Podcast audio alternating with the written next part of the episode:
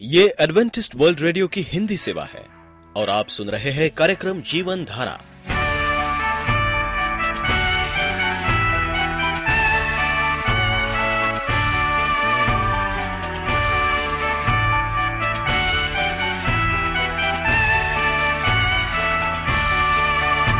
कार्यक्रम जीवन धारा सुनने वालों को मैं स्मिता और मैं अमित। हमारा प्यार भरा नमस्कार। एडवेंटिस्ट वर्ल्ड रेडियो की हिंदी सेवा में हम आपका स्वागत करते हैं। श्रोताओं, आइए, आज प्रसारित होने वाले कार्यक्रमों की जानकारी दे दें।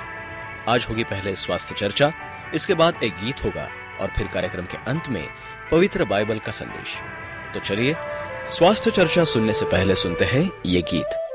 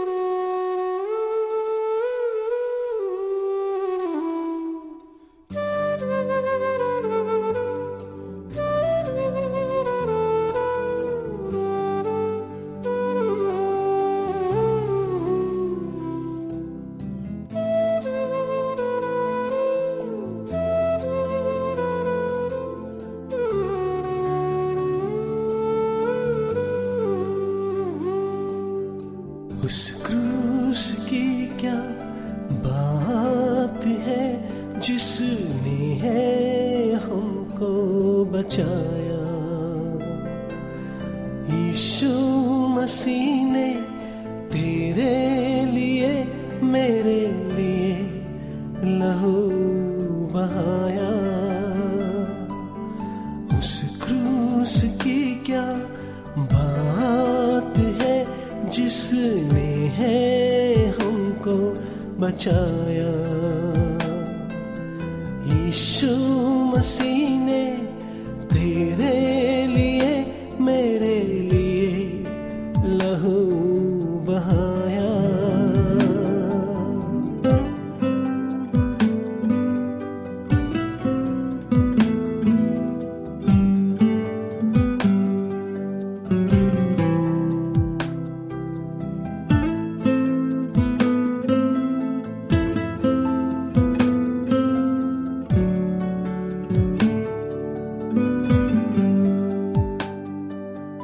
जब मैं गुनाहों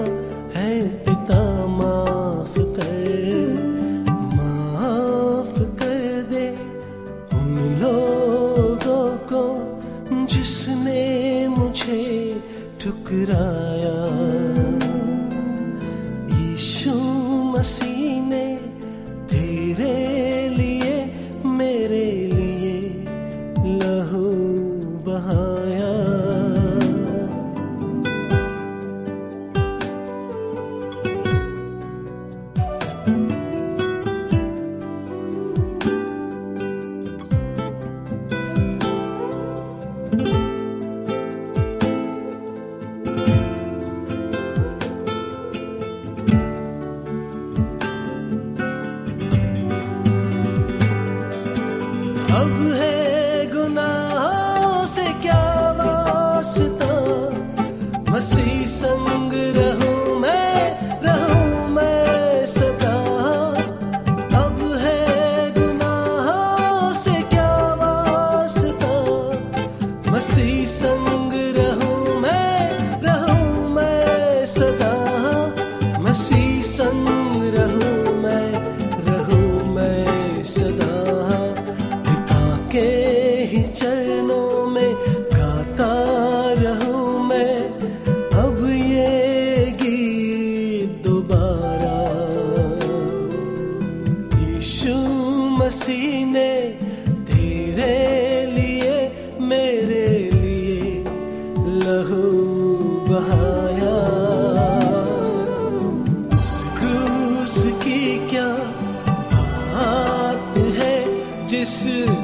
है।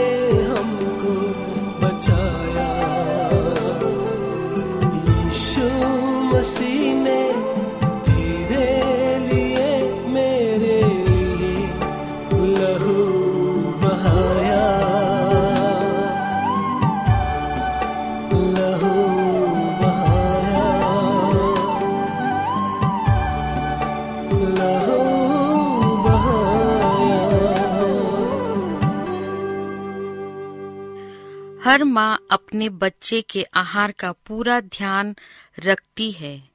वह देखती है कि उसके बच्चे के स्वास्थ्य के लिए कौन सा आहार अच्छा है और कौन सा नहीं।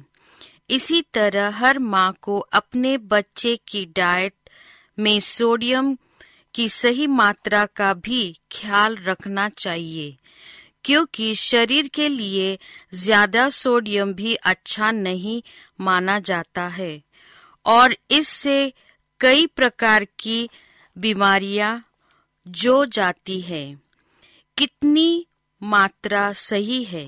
ट्रेडिंग स्टैंडर्ड के सर्वे के अनुसार एक साल के अंदर के बच्चे को रोज़ाना एक ग्राम से ज़्यादा नमक नहीं खाना चाहिए इसी तरह से एक से तीन साल के बच्चे के लिए दो ग्राम प्रतिदिन और उससे ज़्यादा की उम्र तक के लिए तीन ग्राम नमक खाना सही होता है।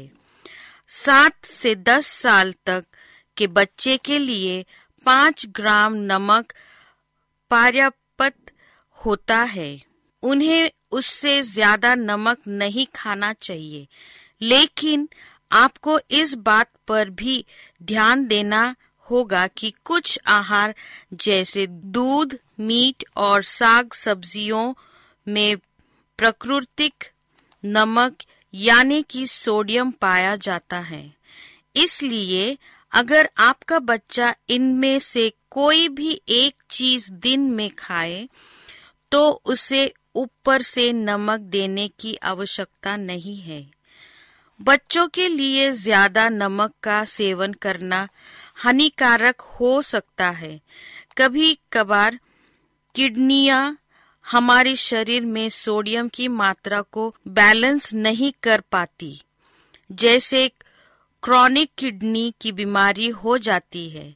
आज बच्चे जो कुछ भी खा रहे हैं, वह कल को उन्हें बीमार कर सकती है। इसके अलावा ज़्यादा नमक खाने से अस्थमा, किडनी में पथरी और मोटापे की समस्या भी पैदा कर सकती है। क्या सही है? आपके बच्चे की किडनी ज़्यादा नमक की मात्रा को सह नहीं पाएगी। इसलिए जब तक आपका शिशु एक साल तक का ना हो जाए, तब तक उसकी डाइट में नमक का मिश्रण ना करे। ब्रेस्ट मिल्क में ही इतना सोडियम होता है कि वह बच्चे के शरीर में नमक की पूर्ति आराम से कर देगा।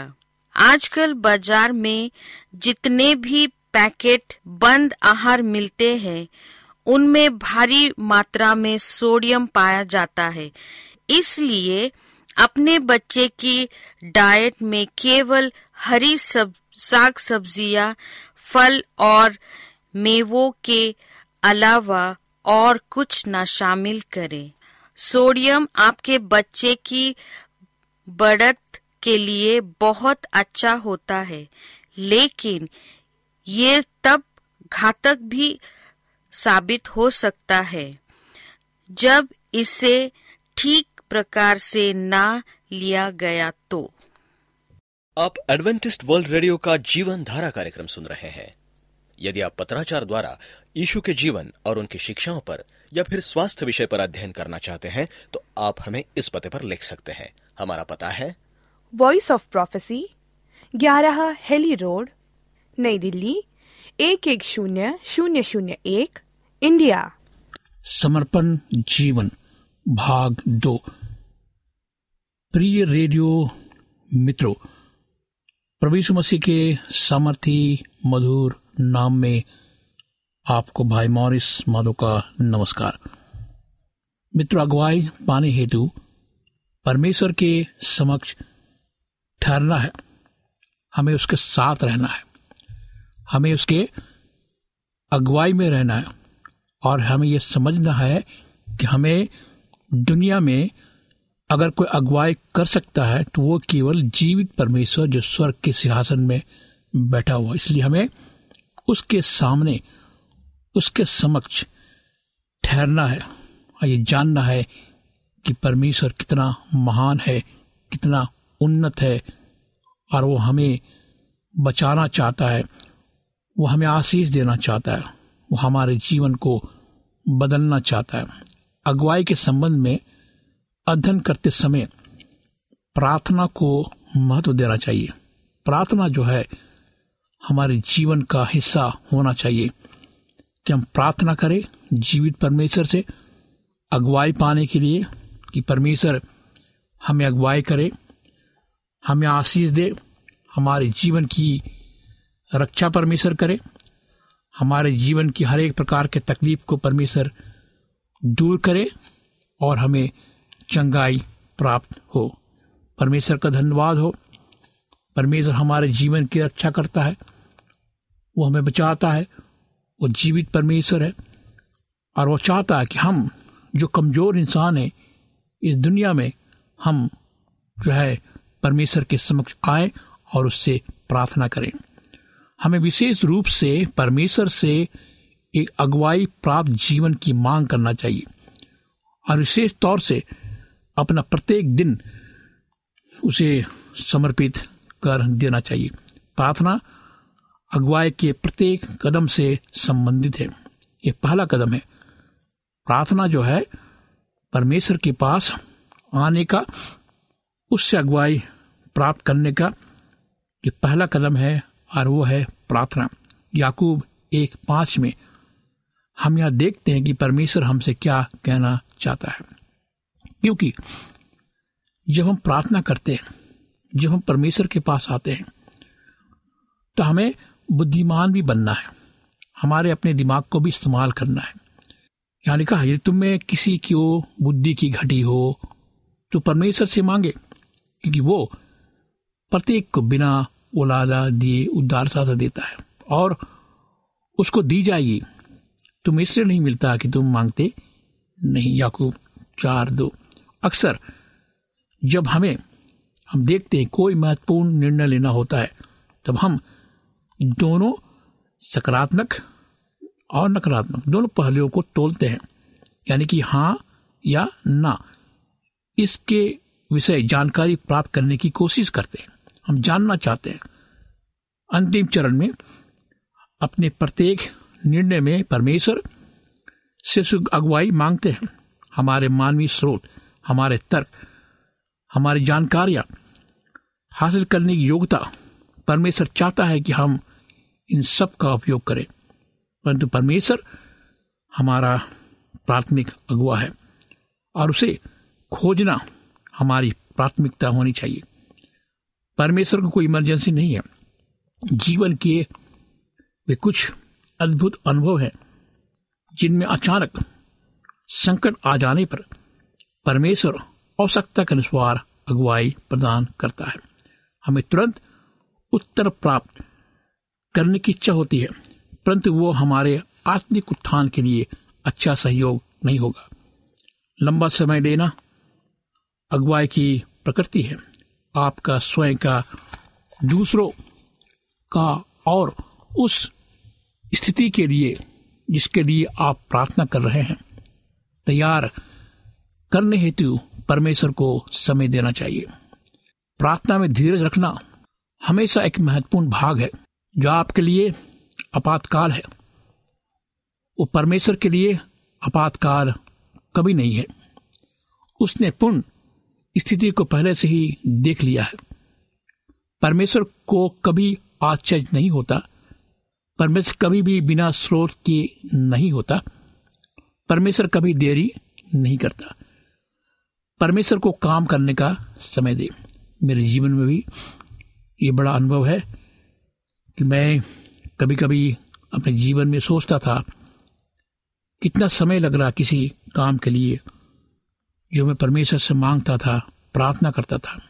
लेकिन परमेश्वर ने अपने समय के अनुसार, अपने प्रतिज्ञा के अनुसार मुझे दिया और मुझे आशीष दी। मैं परमेश्वर का आज धन्यवाद देना चाहता हूँ कि परमेश्वर ने सभी को ईश्वर के समान चुनाव करने की शक्ति, सोचने की शक्ति, प्रक्रिया करने की शक्ति, अपने मन को तैयार करने की शक्ति दी है।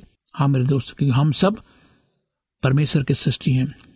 परमेश्वर का आत्मा हमारे जीवन में वास करता है और हमें ईश्वर का चुनाव करना है। और परमेश्वर ने हमें शक्ति दी है चुनाव करने के लिए। और हमें मन दिया है कि हम परमेश्वर का चुनाव करें। ये बड़ी बात है। आदम के समय से, मनुष्य प्रत्येक से अपने स्वतंत्र, बलपूर्वक पाने के लिए लगातार प्रलोभित हुआ, जिसे हमने स्वयं नहीं चुना। हम उसे ग्रहण करने के लिए टिटाई पूर्वक रोकते रहे। परमेश्वर अपने अनंत धीरज में हमें अनुमति देता है कि हम कठिन तरीकों से इस पाठ को सीख जाए। मार्गदर्शन की कई स्थितियों में दूसरों की प्रतिक्रिया शामिल रहती है। परमेश्वर ज़ोर ज़बरदस्ती नहीं करता, कभी नहीं करता वो।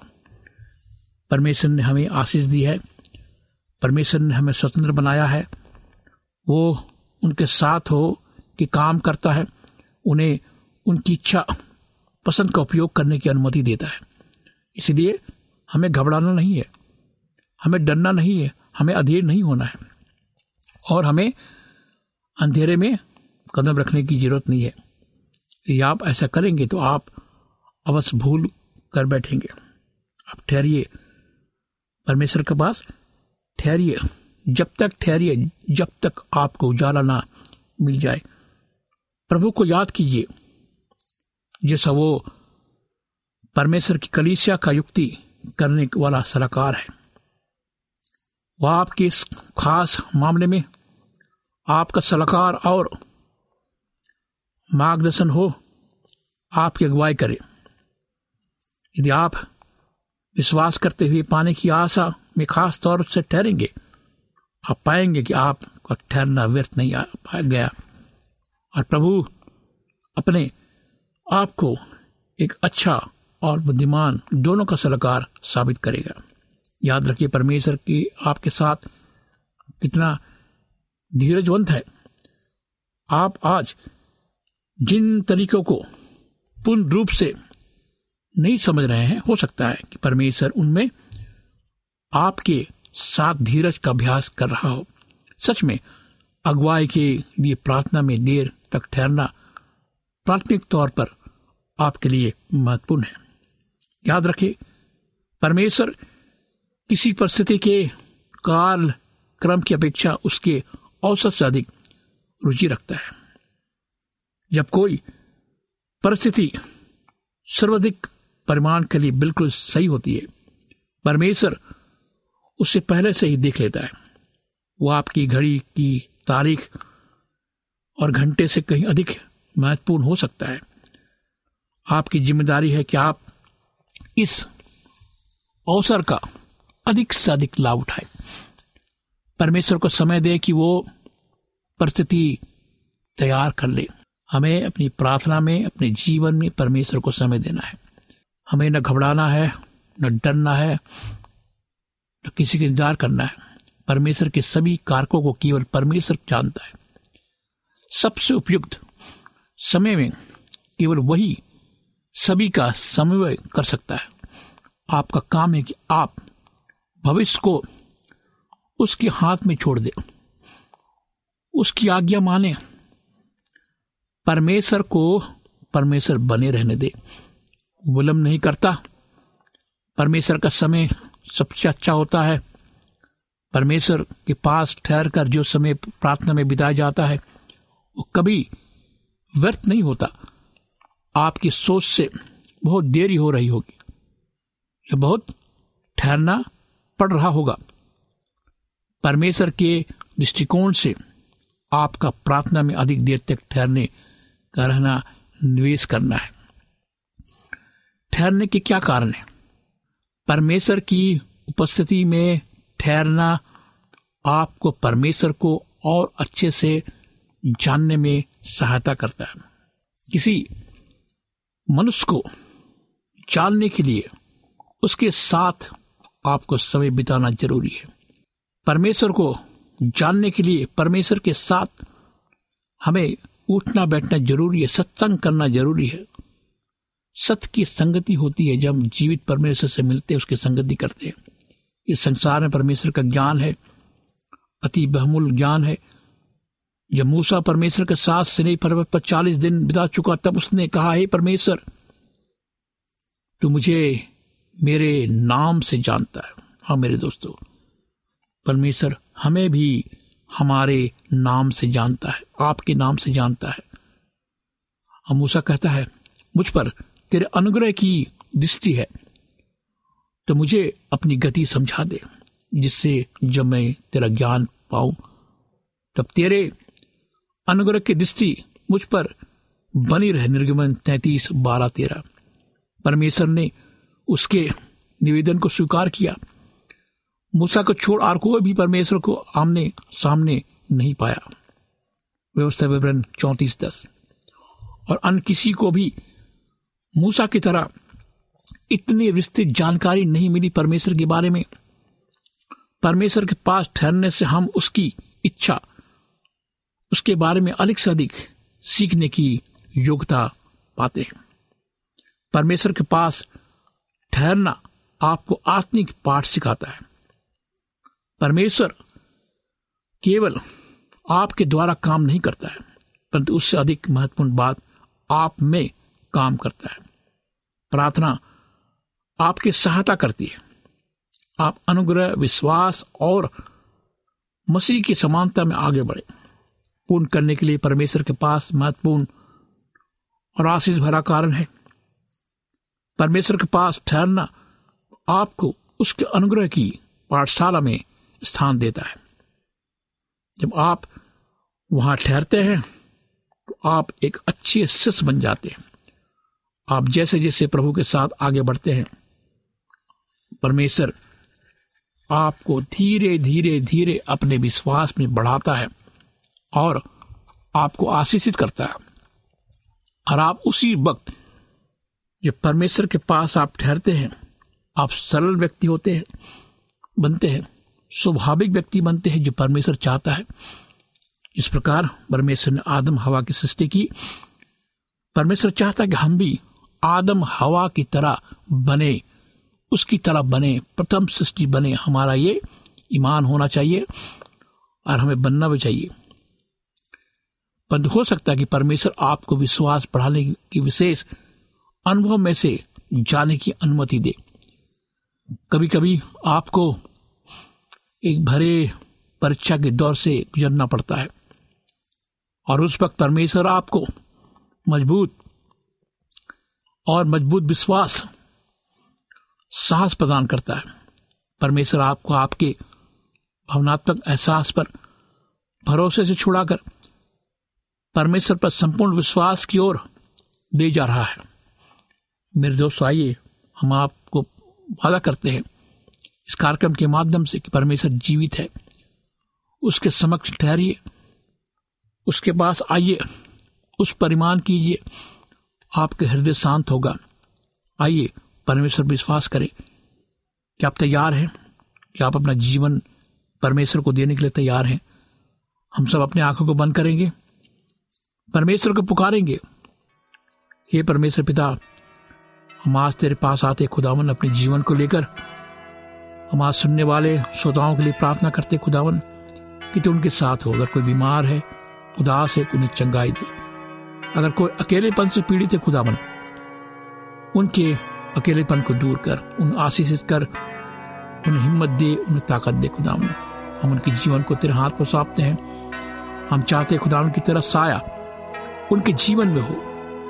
तो उनके जीवन को आशीषित कर खुदावन हम इस प्रार्थना को प्रभु मसीह के नाम से मांगते हैं। आमीन। मित्रों, आज हम आपसे निवेदन करते हैं। आपको जो बहुमूल मौका दिया जा रहा है इस कार्यक्रम के माध्यम से उसका लाभ उठाए। हमारा परमेश्वर जीवित है। मैं चाहूँगा कि आप मुझे पत्र लिखे, ईमेल भेजिए, फ़ोन करें। अगर आप चाहते कि मैं आपके लिए प्रार्थना करूँ तो आप मुझे फ़ोन करें। मैं आपके लिए प्रार्थना करूँगा। पर जीवित परमेश्वर, प्रार्थना का सुनने वाला परमेश्वर है। वो जीवित परमेश्वर है। मेरा नंबर नोट करें। मेरा नंबर है नौ छ आठ नौ दो तीन एक सात शून्य दो। नौ छ आठ नौ दो तीन एक सात शून्य दो। हम उन सभी भाई, बहनों, बुज़ुर्गों, जवानों का धन्यवाद देना चाहते हैं, जिन्होंने मुझे फ़ोन किया है और परमेश्वर ने उन्हें आशीष दी है। इस कार्यक्रम को सुनने के लिए आपका धन्यवाद। परमेश्वर आपको बड़ी आशीष दे। आमीन।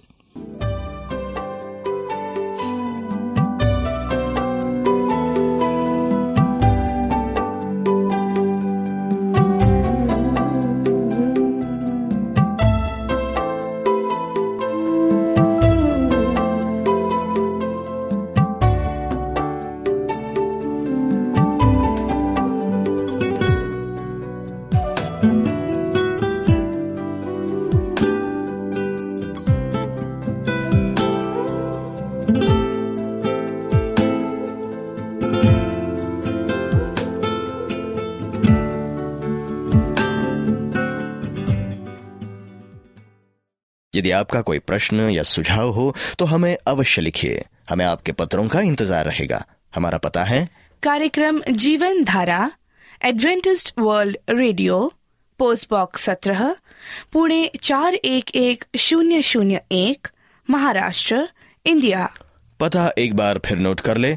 कार्यक्रम Jeevan Dhara Adventist world radio post box सत्रह पुणे चार एक एक शून्य शून्य एक महाराष्ट्र इंडिया। और अब हमारा समय यहीं पर समाप्त होता है। इसी समय इसी मीटर बैंड पर आपसे फिर भेंट होगी। तब तक के लिए मैं स्मिता और मैं अमित हमें आज्ञा दीजिए। प्रभु आपको आशीष दे।